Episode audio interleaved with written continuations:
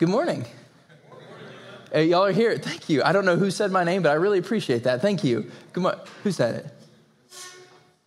Gabe, love you, brother. Appreciate you, dude. Big time. I'm glad to be here. I'm so. Raise your hand if you were just all sorts of tired this morning, or is it just me?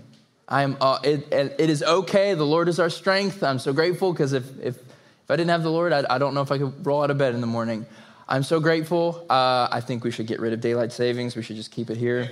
Yeah, thank you. Yeah, I don't. I just. I listen. I just. It'd be so much easier. But uh, uh, regardless, I am. I'm glad to be tired here than tired somewhere else. I'm very grateful for this community. Um, a couple weeks ago, uh, Pastor Mark uh, introduced our new sermon series on the parables of Jesus, everyday stories, eternal truths. Did I say that right? Yes, I did. Um, and when Jesus uses parables, it's usually uh, one central message that he's trying to get across to his audience. Uh, and today we are walking through the parable of the sower, also called the parable of the soils or the parable of the seeds. And this parable is unique in that it is much more allegorical than most of Jesus' parables. And it, it's, it's very careful. We need to be very careful when we study the parables, as Mark covered very beautifully, not to over allegorize passages. But the reason we can take this one a little bit farther is because uh, Jesus himself does that um, and gives us a very clear explanation of what everything means. And because of its more allegorical nature, the meaning and practical application of this parable are often highly debated. And when we read scripture, especially whenever it is a more uh, debated passage, it is incredibly important for us to be aware of the context in which the passage is being preached.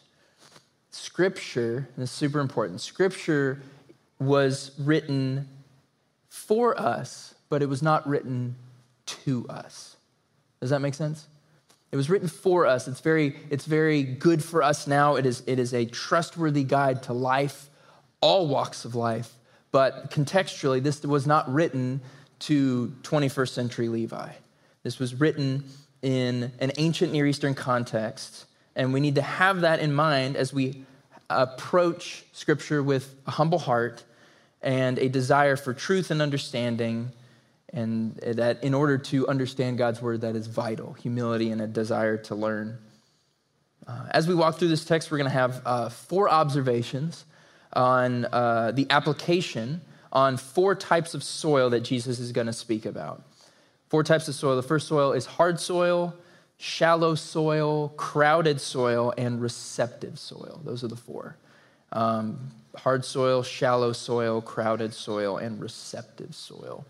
And as we go on, we'll make that very clear uh, which what observations are going to be. Um, it's going to be really good.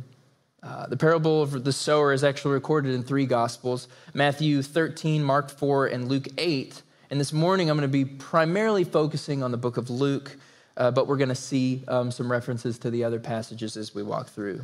Uh, so if you have your Bibles, uh, open them to Luke chapter 8. We're going to be through uh, verses 1 through 15. We'll have it on the screen behind me. And if you do not have a copy of God's Word, just in general, um, we have some back at the connect point in the back corner. If you see a Bible, just grab it and take it with you. If we're out of Bibles back there, I think we have a couple back there. If we're out of Bibles, uh, come find me afterwards. I have some stashed around the place. Uh, we want everybody to have a copy of God's Word.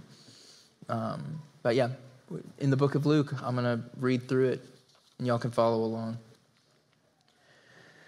Soon afterward, he went, he being Jesus, went on through cities and villages, proclaiming and bringing the good news of the kingdom of God.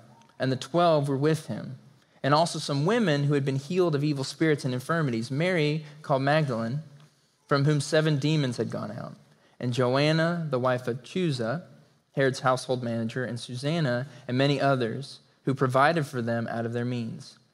And when a great crowd was gathering and people from town after town came to him, he said in a parable, a sower went out to sow his seed. And as he sowed, some fell along the path and was trampled underfoot, and the birds of the air devoured it. And some fell on the rock, and as it grew up, it withered away because it had no moisture. And some fell among the thorns, and thorns grew up with it and choked it.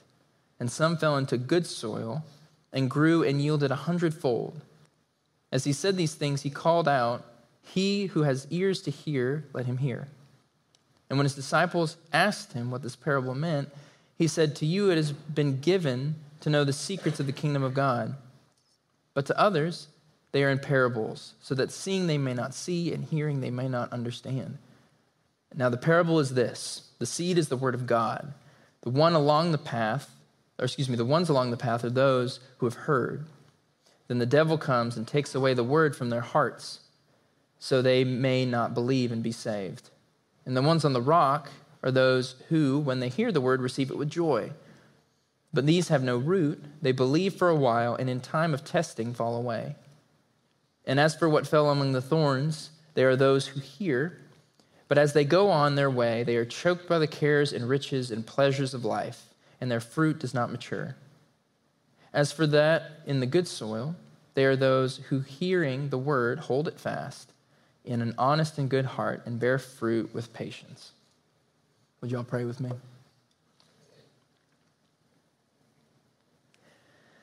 Heavenly Father, we are so grateful for another day, another day to have breath in our lungs, to wake up and experience your love and to serve you, God. I pray for our time in this word, Lord. Give us open minds and open hearts to receive your word. We love you so much, and it's because you love us first. And it's in your son's name I pray. Amen. Uh, just as a heads up to you guys, just a little housekeeping. We're going to be bouncing around a little bit in this text, um, and I'll be pairing instead of uh, going uh, from the start to the finish. I'm going to be pairing verses together of the the parable and then Jesus' meaning of the parable as we go through to help us have a better, fuller picture of the explanation. So just just for those of you who are like me who like to be like one, two, three, we just go in order. We're going to go a little bit out of, out of order this morning. All right, but we are going to start with verses one through three. Soon afterwards, he went on through cities and villages, proclaiming and bringing the good news of the kingdom of God. And the twelve were with him, and also some women who had been healed of evil spirits and infirmities Mary, called Magdalene, from whom seven demons had gone out and Joanna, the wife of Chuza, Herod's household manager, and Susanna, and many others who provided for them out of their means. We see Jesus traveling through cities, most likely through Galilee, proclaiming the good news of the kingdom of God. Jesus is continuing the same message through his ministry that John the Baptist preached during his ministry, as recorded in Matthew 4:17 and Mark 1:15, that the kingdom of heaven or the kingdom of God is at hand. For centuries, the people of Israel have been longing for God to come down to reign and rule on the earth, and that day is finally at hand. As Jesus is preaching this message through the cities, we see he's not traveling by himself. Along with the 12 disciples, a group of women are mentioned by name Mary Magdalene, Joanna, Susanna, and many others. And if, as you read through the Gospel of Luke, if you've read through the Gospel of Luke, you'll notice that he has a huge heart for the outcasts of society and records a lot of Jesus' interactions with marginalized people groups of his day, including the poor, the tax collectors, the Samaritans, and women. And uh, just as an aside, it's actually kind of, you know, we, we see Jesus interacting, that's his whole ministry. He interacts with marginalized people constantly. Um, what's cool specifically about the Samaritans, because Samaritans are mentioned through other gospels, but when Luke talks about Samaritans, he more often than not refers to Samaritans as kind of like representing the hero of the story. It's kind of cool, just Luke's heart for the, uh, for the outcast. Women were a very significant part of Jesus' ministry.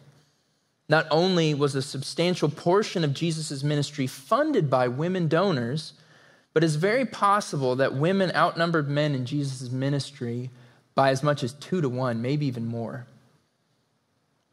Some critics cite this passage we're about to read as the parable of the careless sower. Because by earthly standards, the sower seems to be wasteful with how he tosses his seed, kind of willy nilly.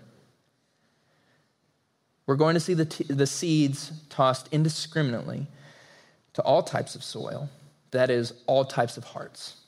And this is not wasteful.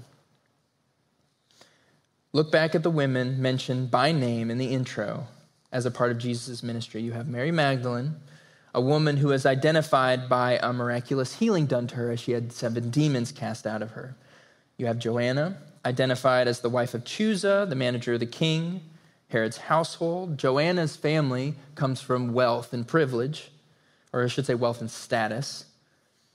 And last, Susanna, who we know very little about. As, as far as I'm aware, this is the only time she's actually mentioned in any of the Gospels. Uh, but the fact that she was uh, mentioned and she's identified as one of Jesus' financial aides. Jesus surrounds himself and invites people from all over the social spectrum to participate in his ministry. Jesus is indiscriminate when it comes to earthly categories. Jesus looks to the heart. From the demon possessed to the servant of a king, the gospel is cast to all walks of life. Super cool how Luke starts this passage. Verses 9 and 10. I told you we were going to bounce around. And when his disciples asked him what this parable meant, he said, To you it has been given to know the secrets of the kingdom of God, but the others, they are in parables, so that seeing they may not see and hearing they may not understand. A couple weeks ago, Mark summarized three points, uh, or put into three points, the reason that Jesus taught in parables. He taught in parables, number one, to draw people in to lower their defenses. Two, to graciously reveal truth to those who had ears to hear. And three, to conceal truth from those who had hard hearts. Jesus says, He who has ears, let him hear, in verse 8. But then he reveals to the disciples in verse 9 and 10 that the ability to understand, the ability to see, and the ability to hear is an ability that is graciously given. Back in Luke chapter 6, verses 46 to 49, Jesus talks about a man, you guys might know this story, who builds his house on the rock, and a man who builds his house on a ground without a sturdy foundation. And for each of these men, Jesus says that they are like people who hear his word, though one man does what he hears and one man doesn't do what he hears. Luke 6:46 says, "Why do you call me Lord, Lord and do not do what I tell you?" Jesus makes a point to say that many people will hear him, but just because you hear Jesus does not mean you believe or follow Jesus. In order to truly hear, the ability must be given. And in this parable, we see Jesus preach on multiple types of hearts that hear God's word but react in very different ways. All right, verses 4 and 5 and verses 11 and 12. We're pairing them together. And when a great crowd was gathering and people from town after town came to him, he said in a parable A sower went out to sow his seed.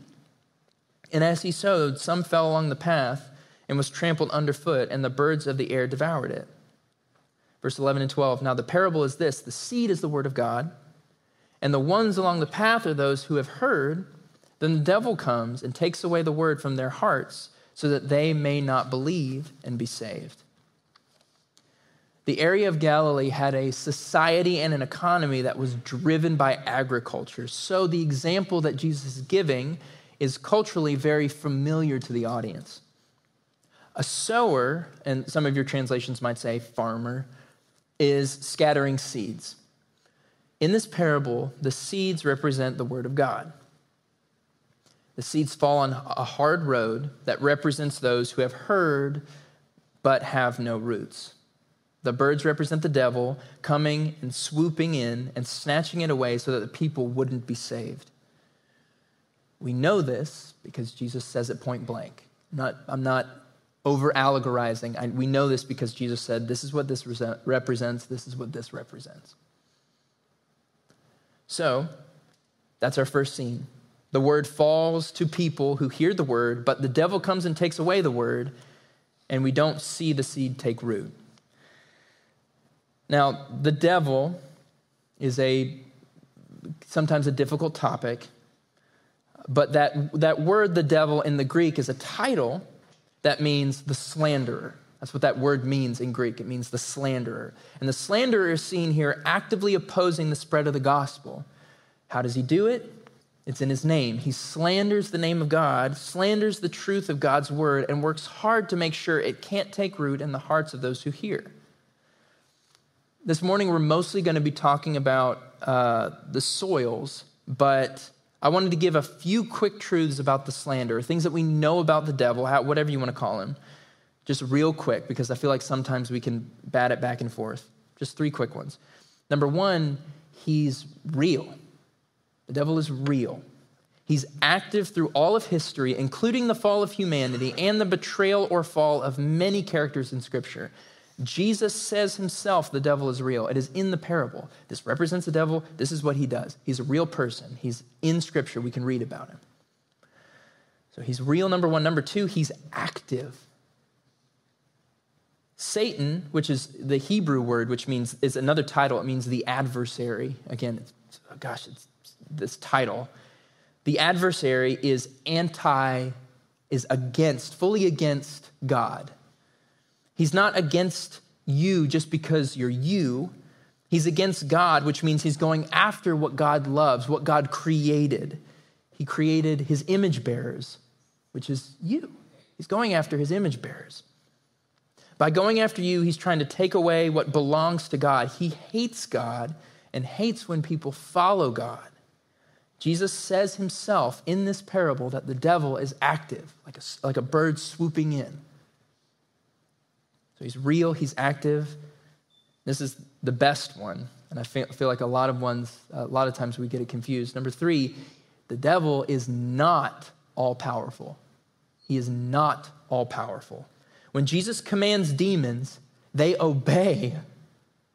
I, I, when Jesus commands demons, they do what he says.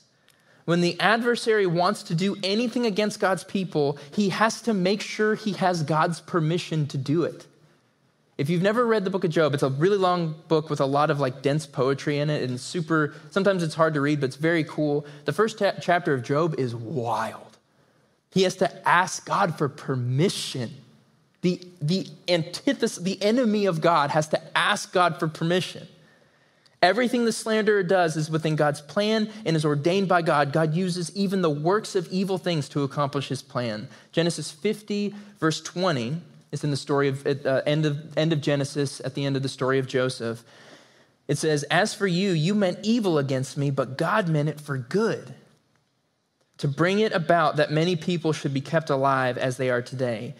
Even the evil, this is crazy, even the evil in this world is beneath God, is subject to God. God rules over all things. It's not, oh my gosh, I can't believe this evil thing happened. I had no idea this was happening. God is in complete and utter control. The devil is not all powerful and does not catch God off guard. Man, I'm so grateful for that. That's just a quick little aside. If you want to talk more about uh, the evil in the world and who God is as he, he rules over all things, we can talk later. Like, let's get coffee. It'll be awesome. And because usually those conversations turn into how big God is and how powerful He is and how much He loves us, which are always the best. So if you ever want to talk about later, come find me. All right, observation one. In a hard heart, there is intellectual hearing, but no root. The soil on the road is a soil that is too hard for the, for the word to take root. And when it doesn't have roots in the ground, the slanderer swoops in and takes it away. Notice that Jesus said the road represents those who have heard. There are people in this world who know Scripture very, very, very well and do not believe. Plenty of intelligent minds who have deep spiritual knowledge, I should say scriptural knowledge, and still see it as just an ancient fantasy. The devil himself is brilliant, knowing scripture just about better than anybody else. You can see it. He's so good, the, the slander, he's so good at taking God's word and twisting it in such a way that slanders the name of God.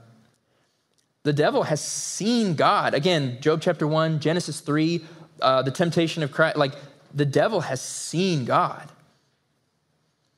Just goes to show you no matter how much you know Jesus, or should say know about Jesus, if God has not called you, you won't get it.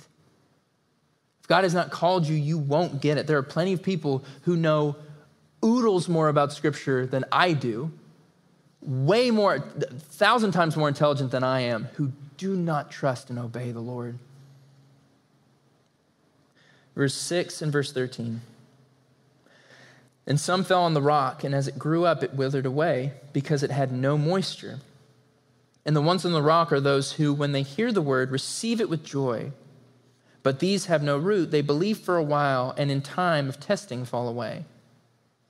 Matthew 13, 5 adds that the rocky ground didn't have as much soil and that the sun scorched it.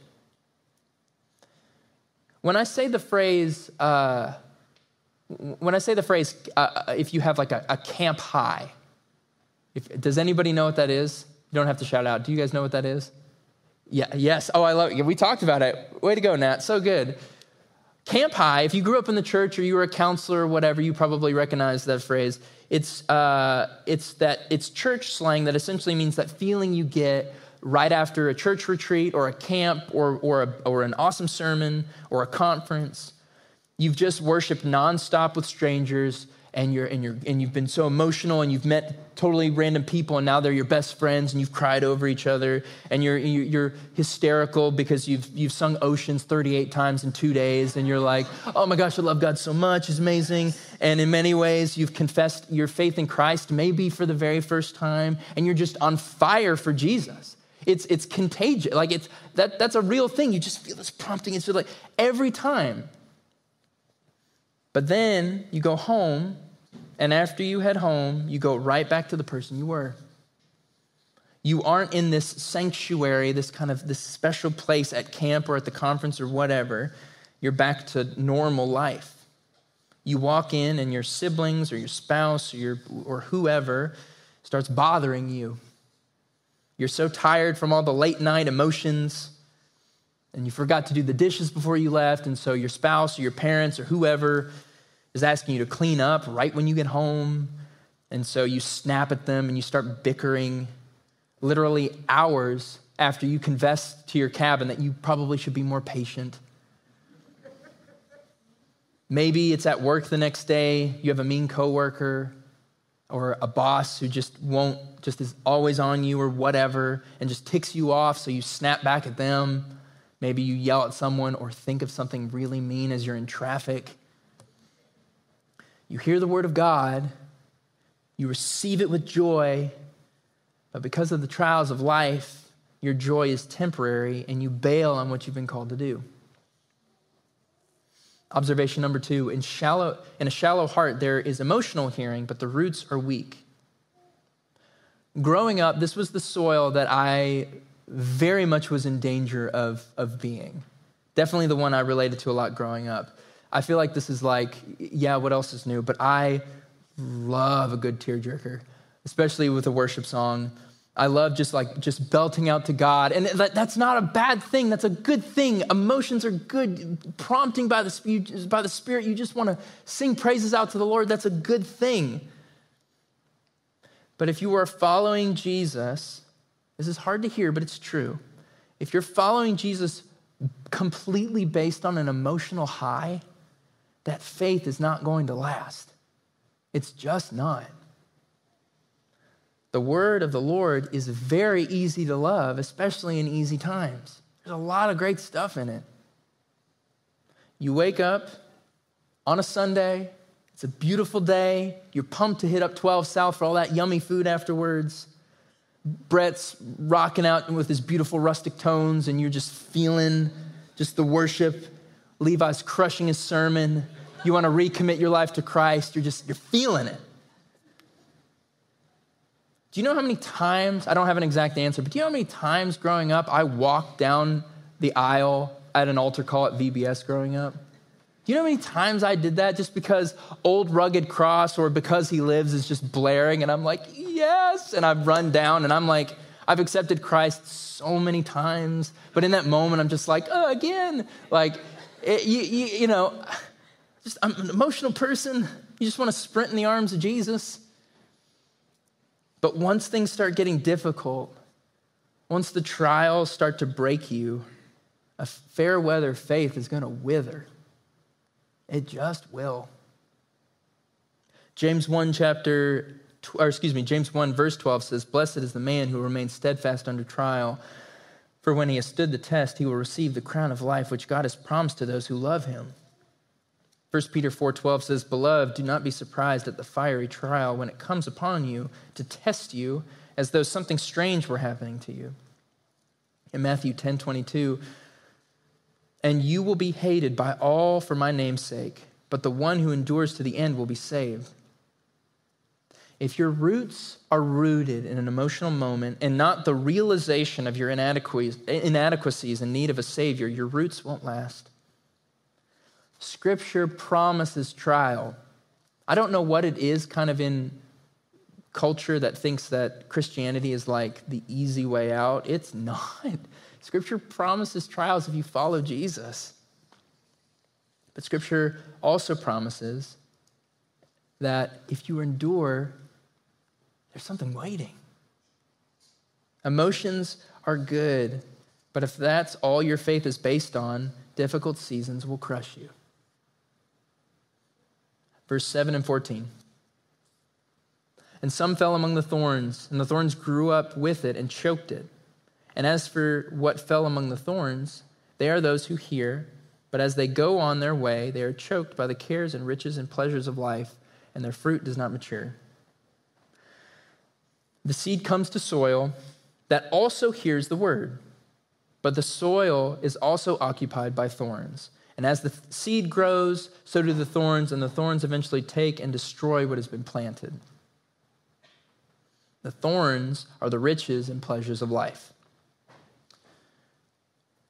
This semester, uh, with uh, the fellowship students, we've been walking through the book of Exodus, and it's been, it's been, yeah, right on. It's been so good. I've loved it. It's been so good. And, and we actually just I don't think God does this by accident, where you, we read stuff and then, like, it's very poignant to what we happen to be teaching on or whatever. God works cool like that. But in chapter 19, the first part of chapter 19, which we literally just read, as the law is about to be given to Israel, God calls Israel to be a royal priesthood and a nation that is set apart. Israel was called to be the reflection of God to the Gentile nations, and the nations would know who God is and what he was about by looking at the people of Israel. So if you wanted to know God, you looked at Israel. Oh, this is what God's about. Oh, man, I want to know more about God.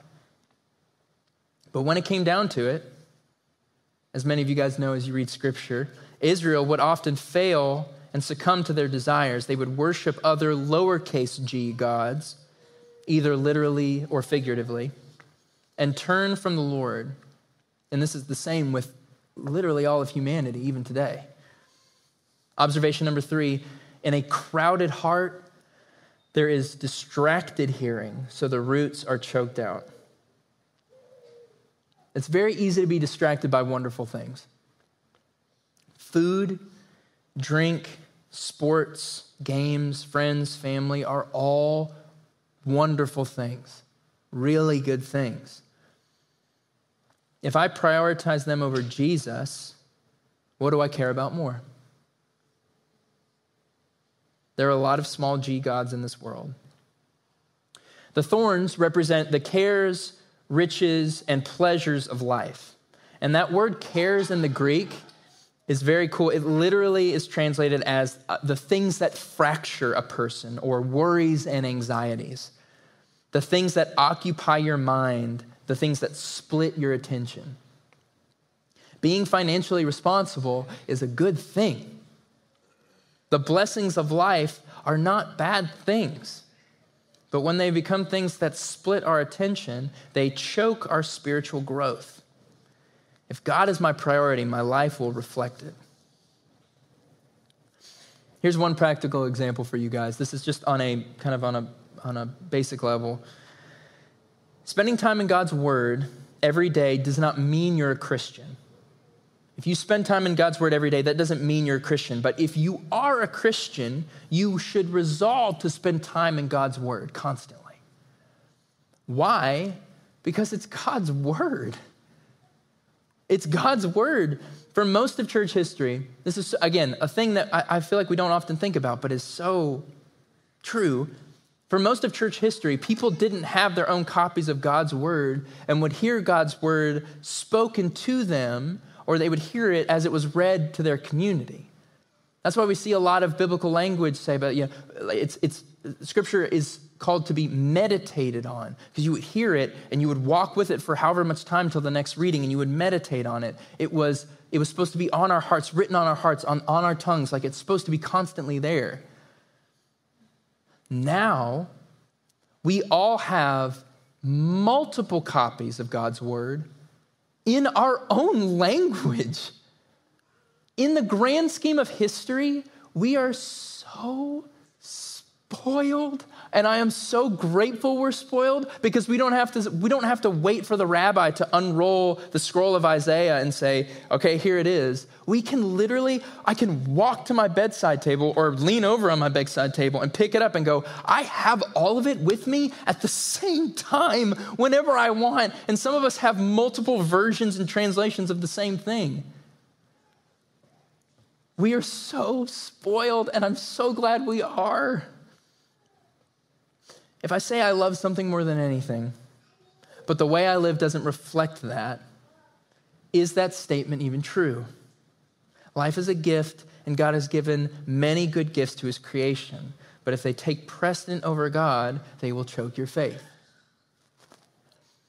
There's no right way. I, and again, I was, I was raised in a household that was like you get up at, at the crack of dawn and you are in God's word because that's the only time you can do it. Just how, you know, school, and you know, that's, that was what worked best for my family growing up, and that's how it worked. You, you read, you pray, you journal. That's what I do. That's what I do.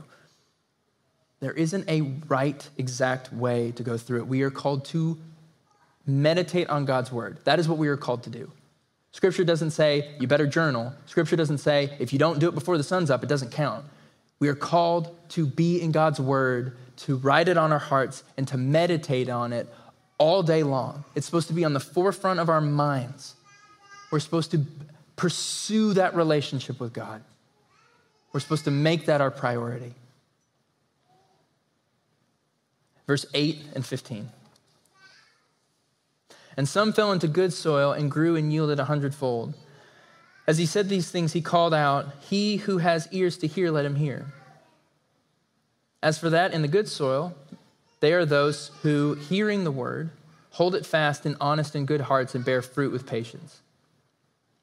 The seed goes into the good soil and produces a hundred times as much. The good soil is hearts that take the word and hold it fast. It's a Greek word that is a combination of two different Greek words that literally means to hold down. Good soil will possess the word, will detain the word, will hold it tight and keep it and never let it go. Hold in your heart, meditate on it day and night. Like a tree planted by streams of water, you just hold it. But we can't just keep the word and do nothing with it. That's step one. You hold on to it, but there's a next step.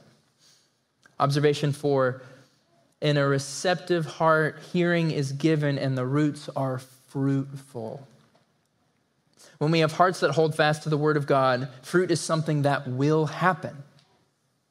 We won't just hear the word, we will be receptive to it, be changed by it, will grow from it. And as we grow, others will see and hear and grow along with us until the roots of many are deep as they also hold fast to God's word.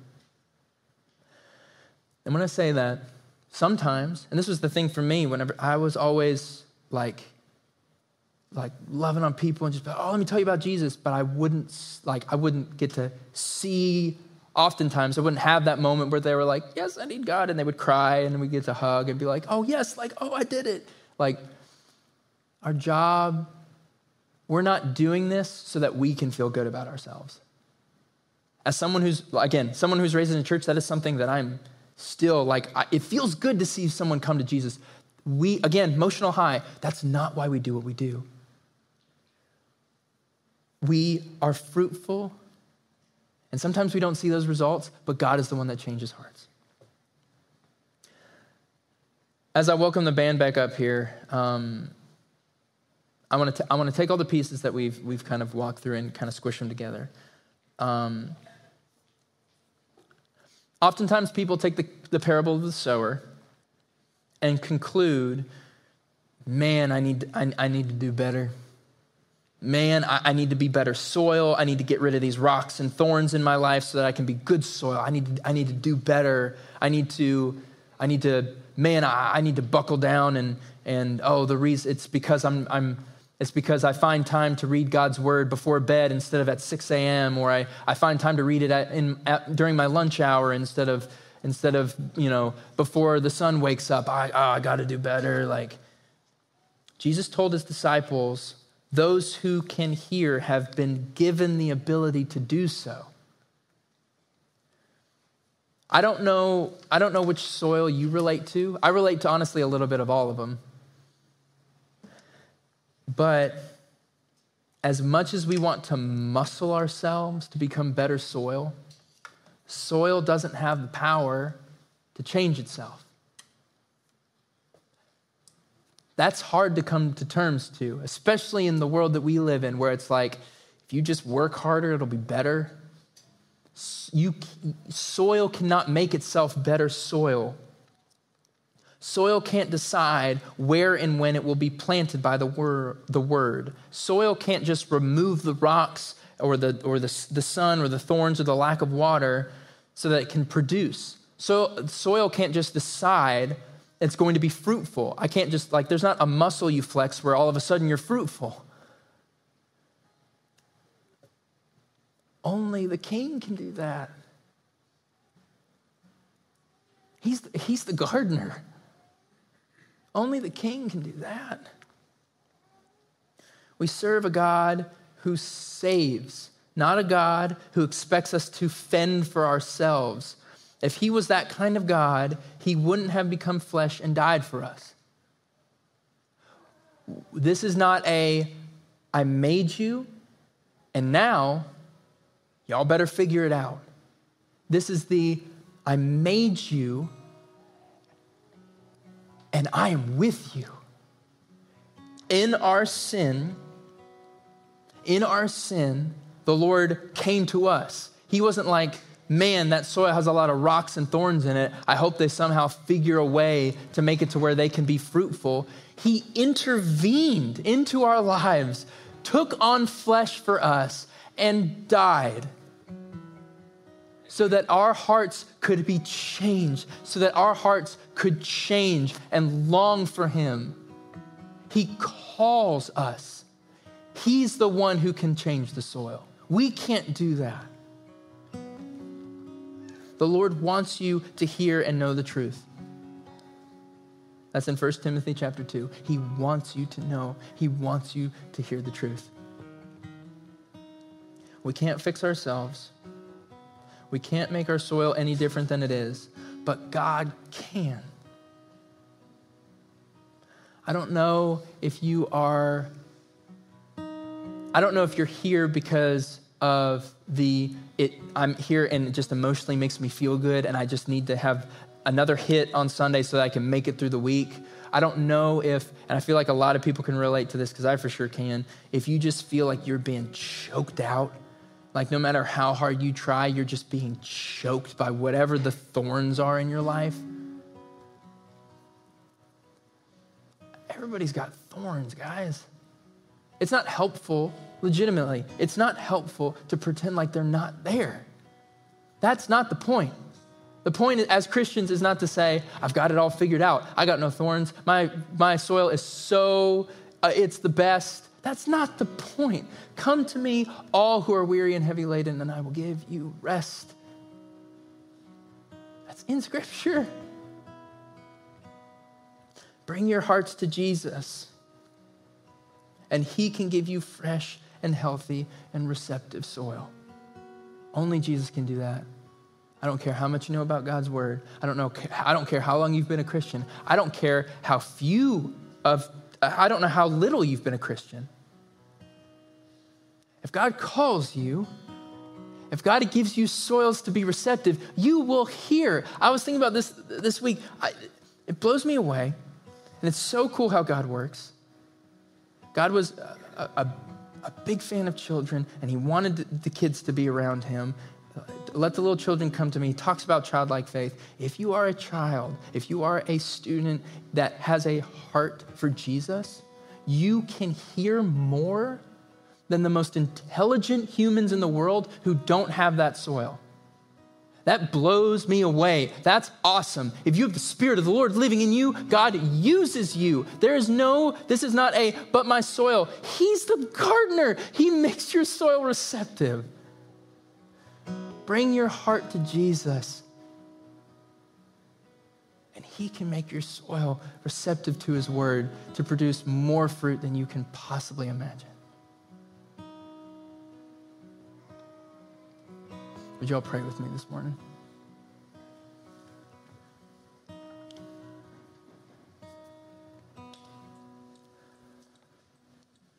Lord, we love you so much. Lord, we're so thankful for you. We're so thankful that we serve a God who doesn't say, figure it out. We serve a God that says, I figured it out. We serve a God that says, I love you, and gives us the ability to say, I love you back. I pray that if we have hearts that are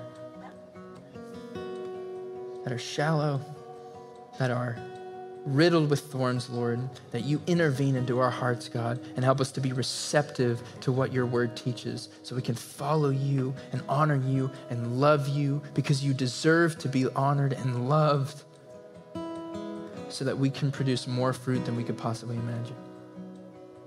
We love you so much, God. It's because you loved us first. And it's in your son's name I pray. Amen.